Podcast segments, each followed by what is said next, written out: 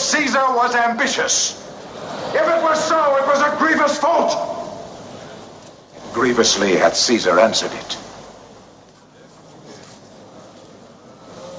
Here, under leave of Brutus and the rest, for Brutus is an honorable man. So are they all, all honorable men. Come I to speak in Caesar's funeral. Was my friend, faithful and just to me. But Brutus says he was ambitious. And Brutus is an honorable man. He hath brought many captives home to Rome, whose ransoms did the general coffers fill. Did this in Caesar seem ambitious, when that the poor have cried, Caesar hath wept? Ambition should be made of sterner stuff. Yet Brutus says he was ambitious, and Brutus is an honorable man. You all did see that on the Lupercal I thrice presented him a kingly crown which he did thrice refuse. Was this ambition? Yet Brutus says he was ambitious, and sure, he is an honorable man. This is Plausibly Live.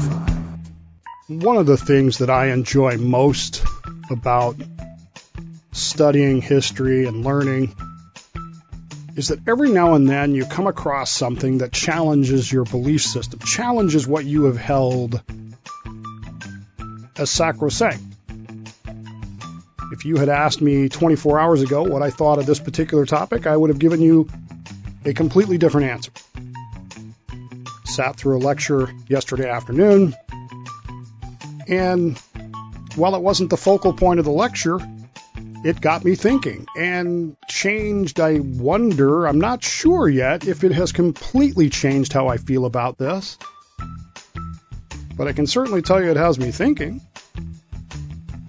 What is that? For the longest time, since I've known the story, I have always held that Julius Caesar was a tyrant. This is why he was killed. He was a tyrant. He was trying to set himself up as king which of course is not acceptable to a Roman. Hence, Brutus, who is a direct descendant of the first Brutus, had to kill him because that's what you had to do. Brutus is an honest man, an honorable man. But why did I believe that? Why did I just take that without any further consideration? Is it because it fit my agenda, my my viewpoint of things? I've done a whole series of shows about anti-federalists and federalists, why they chose the name they did, what their historical understandings of things were, and I liked it. Makes sense to me. As I am a Republican, not Party, little r, a Republican, a believer in Republican democracies, it made sense. And as I am anti monarchical, it made even more sense. If Julius Caesar was in fact trying to set himself up as king, well, then here he lies for that. But why did I believe that so deeply that I wasn't willing to even consider the other side of things. There is a foundational belief in Greco Roman republic democracies that, that is along the lines of this, and that is a constitutional republic will not work unless you have civic virtue. If you don't have civic virtue, the constitutional republic will not work. You may have a constitution, you may have laws, you may have leaders, you may have a framework, you may have a an appearance of these things, but you won't have true liberty. You won't have true self-determination. This is what John Adams would say later on. The Constitution was made for a moral people, people who have that civic virtue. And without that, and the Romans, by the way, believed very firmly that religion was a huge part of this, if you don't have that, you don't have a constitutional republic. What you have is kind of an empire kind of thing. Now, the problem with solid constitutional republics where you do have civic virtue is they go through what is known as the Tytler cycle, Tytler cycle, which is where they start in bondage, which is where every constitutional republic starts. You have a building of faith, of courage, and eventually you stand up, fight, you win your liberty. And this almost invariably leads to abundance. That abundance then leads to selfishness. Selfishness leads to complacency. Complacency to apathy. Apathy to dependence. And dependence back to bondage. So you find yourself in this cycle where you wind up back where you started again. Unless you have civic virtue, which keeps you from falling into that complacency, self absorption, and dependence elements of this thing. Because you're focused on those kinds of things. By the by, by 60 before the Common Era, BCE, Rome had long since ceased to be a functioning republic. Civic virtue had disappeared. There was still the framework, there was still the appearance, the ethereal ideas, and there was still words, but there was no substance to it. The empire, the, the, the Roman Republic, which for all practical purposes was an empire, had had great success. This brought enormous wealth to Rome. That wealth, in turn, corrupted their civic virtue. Ambition and greed replaced civic virtue of politicians as the primary characteristics of leaders. They were more about gaining power and maintaining power than they ever were about what's the best thing for the republic the elections that they held, and, and Rome had elections every year. The elections were bought by money, not by virtue. There's a great scene in the HBO series Rome. If you've never seen it, I highly recommend it. Yes, it's for adults, but it's there. It's a great scene where Vorenus is going to, he's asked by Mark Antony and Caesar to run for an office. And when he starts to educate himself about the issues, okay, these are the issues that matter, He's told, don't do that. Don't worry about that. The election's already paid for. You've already won. You don't need to worry about that. You just need to worry about doing what we tell you to do. The Senate and the magistrates are controlled by money and special interests, not by virtue, not by what matters. And because of this, by 60 BCE, uh, everything is gridlocked. The Senate and the magistrates are unable to even manage the smallest of problems. They can't take care of anything. And of course, gridlock leads to problems. It leads to violence. It leads to uh, leaders fighting each other. And in the Roman sense, actually fighting each other. And the people of Rome lose confidence in their government. They, they begin to they, they begin to worry that there's no solution to this, except here's this one guy, Julius Caesar, loves the people. He's a populist. He cares for the people. He takes care of the people when he can. He keeps giving the people what they need, what they think they need. And the problem with what Julius Caesar does is that it's a threat to the power base in Rome.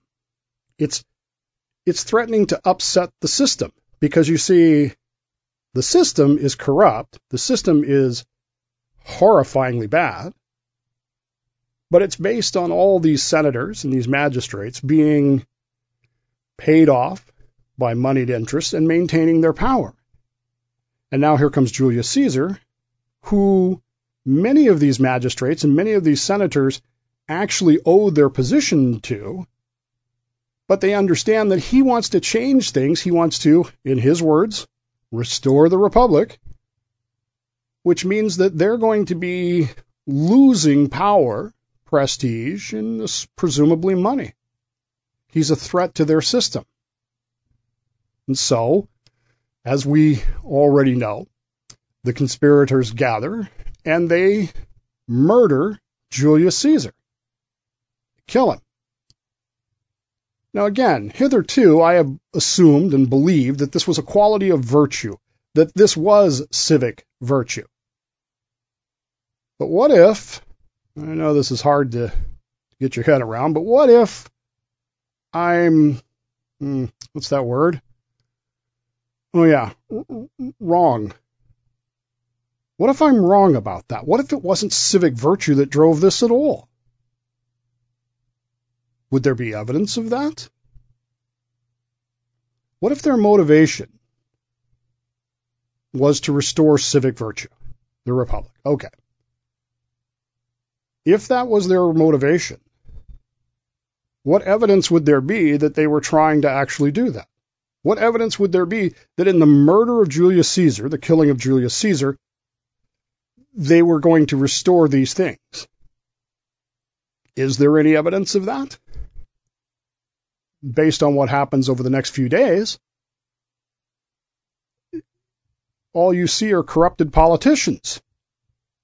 All they do to demonstrate their civic virtue is they run out into the streets with their bloody hands held high and they yell, Liberty! Liberty! We have restored the Republic! Have any of the problems actually been solved? Have any of the problems actually been addressed? Has any legislation been put forth to, to solve anything? What if the conspirators who, who killed Julius Caesar were not, in fact, true Republicans? Again, little r, not party r. What if they were just mouthing phrases and slogans that they didn't actually believe or worse, understand? Which among them had ever actually fought for their liberty? Which of them had ever experienced that faith that led to courage, that led to liberty, that led to abundance, versus just being corrupt politicians who owed literally everything they had, in many cases, to Julius Caesar? What if they were just putting on liberty caps and screaming liberty in the streets without ever having done anything to earn that? What exactly were they trying to do? What if they were just power hungry narcissists who saw a threat to their own power and decided to get rid of it? But beyond that, beyond getting rid of their opponent, what was the plan? Like I said, they ran out into the streets proclaiming liberty, liberty, but what did they do? And here's the problem that they had, and this this is pretty remarkable.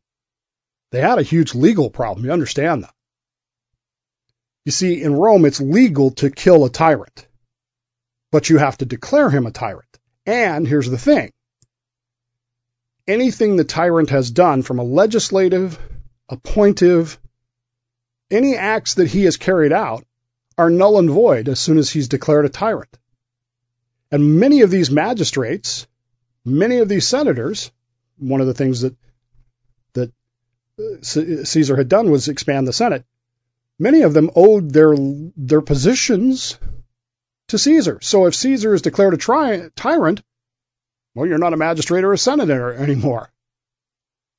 So legally, you're now powerless to act. So what exactly is your plan to restore the republic? What exactly is your plan to move forward. Or, here's the other side of the coin. If they can't declare him a tyrant, they have to admit that they murdered an innocent man, who, by the way, the people loved. In Ecclesiastes, we read these words, there only that shall happen which has already happened. Only that occurs which has already occurred. There is nothing new under the sun. Jim Jordan, Representative Jim Jordan, called off a third vote for the House Speaker this week, which leaves me with some questions. Go back to the removal of Kevin McCarthy as Speaker. Did the act of removing the Speaker reflect civic virtues?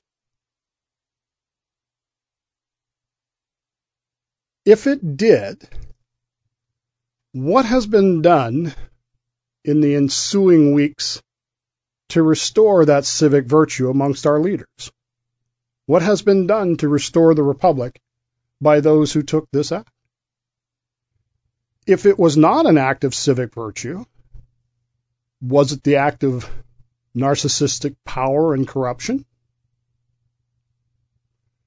Did it cause the people of the United States, as a corporate whole, to increase trust in their government? Do the people of the United States, or literally any portion thereof, believe that the government is corrupt and beyond redemption? Have we come to believe that the removal of any given leader is beneficial to the entirety of the republic? In other words, he is a tyrant. Do we believe that the removal of the Speaker of the House specifically benefited the Republic in any way? Or have the American people, or any portion thereof, come to believe that a single beloved person is the solution to all the problems? In a republic, that should not be the case. But are we uh, no longer in a functional republic, much as Rome found itself in 44 BCE? The result of the removal of Julius Caesar was years, more than a decade, of destruction and civil war. And I don't mean cheap civil war, I don't mean quick civil war, I mean the stuff of which legends are made. Antony and Cleopatra, Octavian, Augustus. And of course, in the end, it led to the rise of an empire which had its positives. There's no question about the fact that the Roman Empire had its positives. Most of my listening base is Christian in faith. I think I don't think anybody would seriously argue that if it hadn't been for the Roman Empire, there would be no Christian faith. It had its positives, but it also had its downsides. The destruction of liberty. Men did not self determine what they would be anymore. But there was peace, Pax Romana. There was calmness. There was the rule of law, but that law was iron fisted, and it wasn't very merciful. And it, of course, generated much rebellion. The removal of one man crippled the nation. For a time, it destroyed liberty. Even by the people who said that they were doing it to preserve liberty. But was that really their motivation? Because they didn't actually believe it in practice. Because if they had, their actions would have been completely different after the act. Their actions after the act showed that they really weren't about all that. They really were not about restoring the republic or liberty or anything else. They were about maintaining their own life, their own power and wealth. There's a line in my favorite, one of my favorite books. I shouldn't call, I don't have a favorite book. I have a lot of favorite books. But one of my favorite books is Beowulf, which I just think is an amazing book. It's a good movie if you don't want to if you don't want to read the book, watch the movie. But there's a line in there when Beowulf lands on the coastline and the guards are there and he needs to identify himself and so he marches up to the guards and he's explaining who he is and why he's there to kill Grendel. And the guard very wisely says there's two ways to judge a man. You can judge a man by what he says, or you can judge a man by what he does. Not both. You have to pick one or the other. Caesar whether I like him or don't like him, had brought peace, prosperity, stability to a foundering system. Who knows what his ultimate goal was with regards to the Republic, but he had three times refused the crown. A month before his death, he had three times been offered the crown to become king of Rome. Except it wasn't really king of Rome, it was king of the the republic, the the the empire. Because no one would have accepted a king of Rome, but if you make him king of everything else, then maybe that's acceptable. Who knows? Three times he said, No, I will not be king. Was this ambition? And for this ambition was he laid low? Brutus has said this, and Brutus is an honorable man. Those who brought him down in the name of liberty instead brought war, chaos, destruction, and ultimately empire. As we're watching what's happening in our own country today, our own republic today, we need to be asking ourselves those same questions. What exactly was the idea here? You can tell me, you can say whatever you want, because there's two ways to judge people what they say, what they do. What have they done since the Speaker was ousted to restore the Republic, to restore civic virtue, to do what's best in the name of the American people whom they represent? And if the answer is anything other than establish civic virtue, then I submit to you that, like Brutus, Cassius, and the 60 other conspirators, they aren't really doing what needs to be done. In fact, they're the ambitious tyrants.